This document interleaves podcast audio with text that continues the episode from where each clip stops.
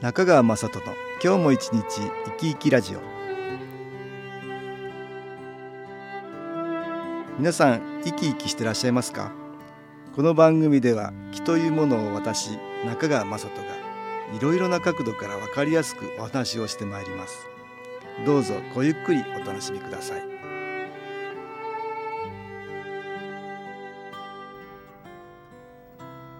中川雅人の今日も一日生き生きラジオ。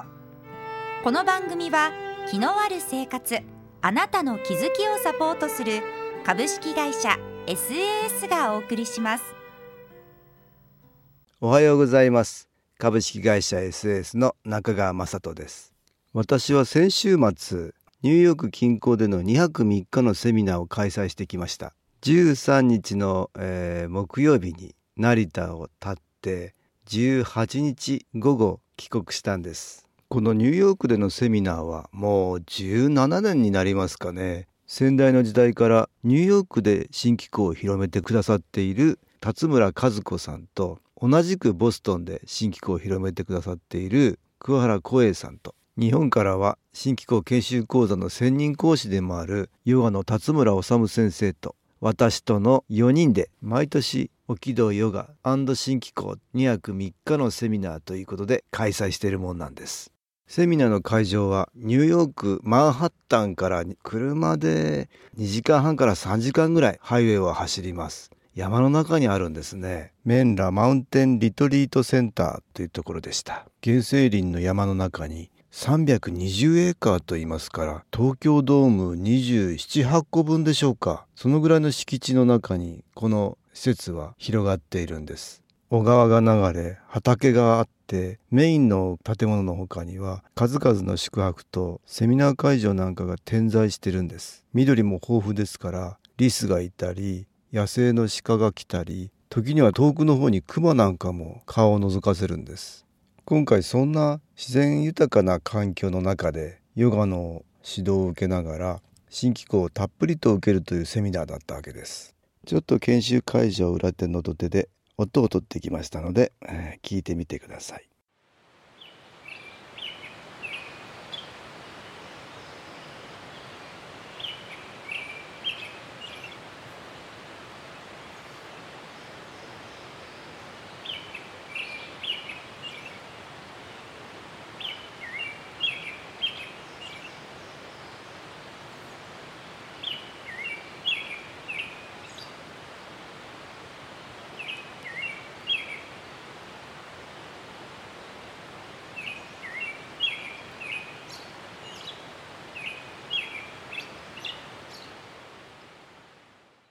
参加者は今回急に来られなくなった人もいて、えー、二十数名と少なめでしたが、えー、遠くはアルゼンチンから来たっていう人や西海岸のサンフランシスコから来たっていう人もいました。そしてニューヨークに住んでるとは言っても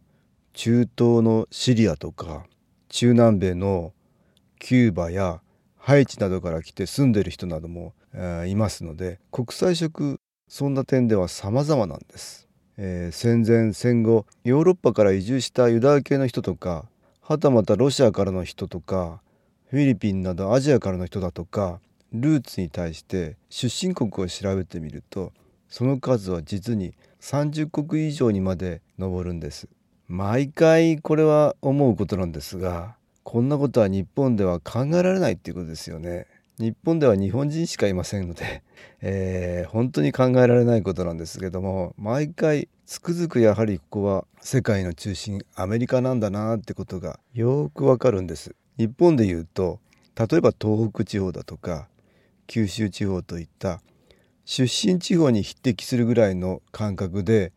アメリカでは全く国が違うっていうことがあるんです。私は信仰のエネルギーはそれを受ける人を通して先祖にまで届くと言っていますがそういう意味では日本が発信源の信仰のエネルギーはニューヨークから世界に広がっていくことが実感できるというわけです。それでは音楽に気を入れた CD 音機を聞いていただきましょう。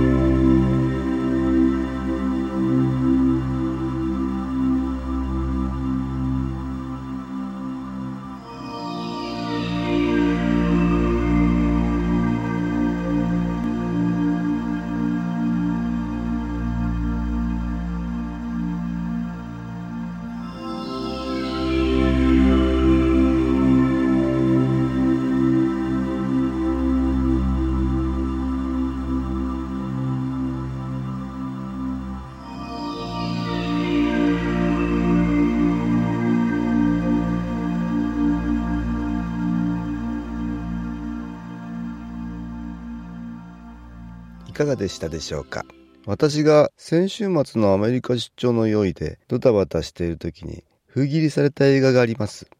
奇跡のリンゴという映画ですがすでに見られた方もいらっしゃるかもしれません。映画の宣伝やチラシも随分と出ているので目にした方も多いと思います。私もぜひ見たいと思っているんですがまだ見られていません。不可能と言われた無農薬栽培に取り組み続けた木村明則さんの実話を映画化したドラマ安倍貞夫さん菅野美穂さんが夫婦役を演じています。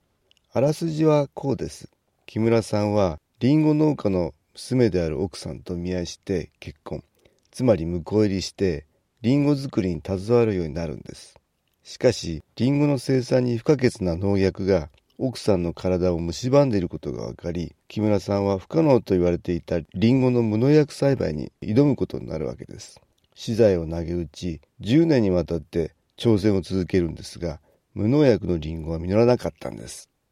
周囲からは白い目で見られ家族は貧困に打ちひしがれそんなある時木村さんは疲れ果てて山の中で自殺しようと一人で岩木山に向かうんです。すると山の中でそこでちゃんと実がなっている一本のリンゴの木を発見。これが奇跡の大逆転の糸口となったという話なんです。私はこの木村さんとは2回ほど株式会社 SS が出している月間肺元気の市場で対談させていただいてるんです。1回目はもう15年ほど前のことになります。その時は今回の映画化された内容つまり無農薬栽培で作られた奇跡のリンゴができるまでの話を聞きました。当時あまりにも感動したのでぜひ東京にも来て話を皆さんに聞かせてもらえないかということでセミナーを企画したほどです。2回目の対談は4年前の2009年です。ちょうど木村さんが東方出版から全て宇宙の采配という本を出した時だったんです。この全ては宇宙の采配という本は宇宙人のこととか幽霊のこととか竜のこととか一般的にはかなり怪しいと考えられていることが書かれているんです。この本が出る前には NHK の番組プロフェッショナルの仕事の流儀に出られた後で有名になっている時でしたから私はその本がとても面白かったんですがそんな怪しい本を出して抵抗はなかったんですかとお聞きしたんです。すると木村さんはこんな風に言っていました。賛否両論でイメージが壊れるとかなぜあんな本を出したという人もいたし逆によくぞ書いてくれたって喜んでくれる人もいた。反応は見事に分かれたっていうことでした。だけど木村さんが言うには見えない世界が大事になっていると思うということなんです。スピーチを頼まれるとよく言うんだけど愛は測りでは測れないんですよって木村さんは言うそうなんです。リンゴの木でも米でも土の中は見えないって言うんですね。今の時代は見える部分だけで話しているような気がすると。大事なものは目に見えないところにあると思うということだったんです。もともと木村さんの話は面白いんですがその時の対談の話はますます興味深い不思議な話でまさしく本の題名通り宇宙の采配と言わなければ説明がつかないような話をたくさん聞いたんです。この時の対談の一部は SS のウェブページでも見られますので興味のある方はぜひ見ていただきたいと思います。私の父はこの宇宙には神様のような存在があってどんな人も見守られているということをよく言っていました。自分が夢を見て気を出す機会を作ったのも自分の手から気が出せるようになったのも全てそのような宇宙に存在する神様の采配だと言っていたわけです。木村さんの言っていることと全く同じなんです。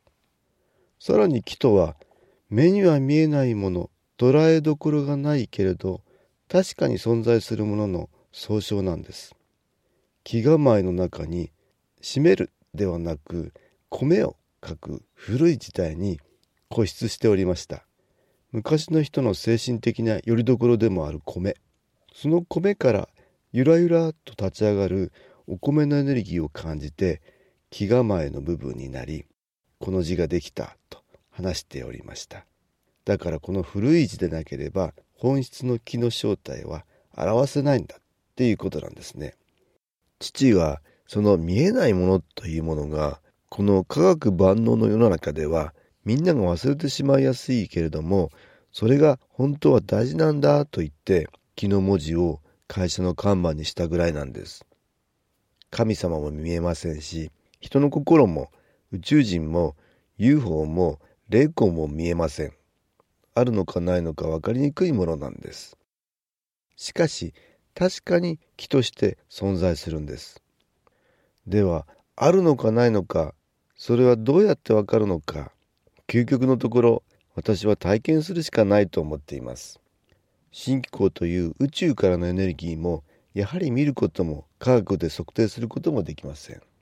しかし体験できるというところがポイントなんです。確かめてみれば良いのです。皆さんも捉えどころのない木の世界ぜひ新機構を体験してみてほしいと思います。株式会社 SS は東京をはじめ札幌名古屋大阪福岡熊本沖縄と全国7カ所で営業しています。私は各地で無料体験会を開催しています。6月25日火曜日には東京池袋にある私どものセンターで開催します。中川雅人の「昨日お話と昨日体験」と題して開催する無料体験会です。新気候というこの気候に興味のある方はぜひご参加ください。ちょっと気候を体験してみたいという方体の調子が悪い方ストレスの多い方運が良くないという方気が出せるようになる研修講座に興味のある方自分自身の気を変えるといろいろなことが変わります。そのきっかけにしていただけると幸いです。6月25日の火曜日午後1時から4時までです。住所は豊島区東池袋1-30-6池袋の東口豊島区役所のすぐそばにあります。電話は東京03-3980-8328 3980-8328です。また SS のウェブサイトでもご案内しております。お気軽にお問い合わせください。いかがでしたでしょうか？この番組はポッドキャスティングでパソコンからいつでも聞くことができます。SAS のウェブサイト www. 新機構 .com 新機構は SHINKIKO または FM 西東京のページからどうぞ。中川雅人の今日も一日生き生きラジオ。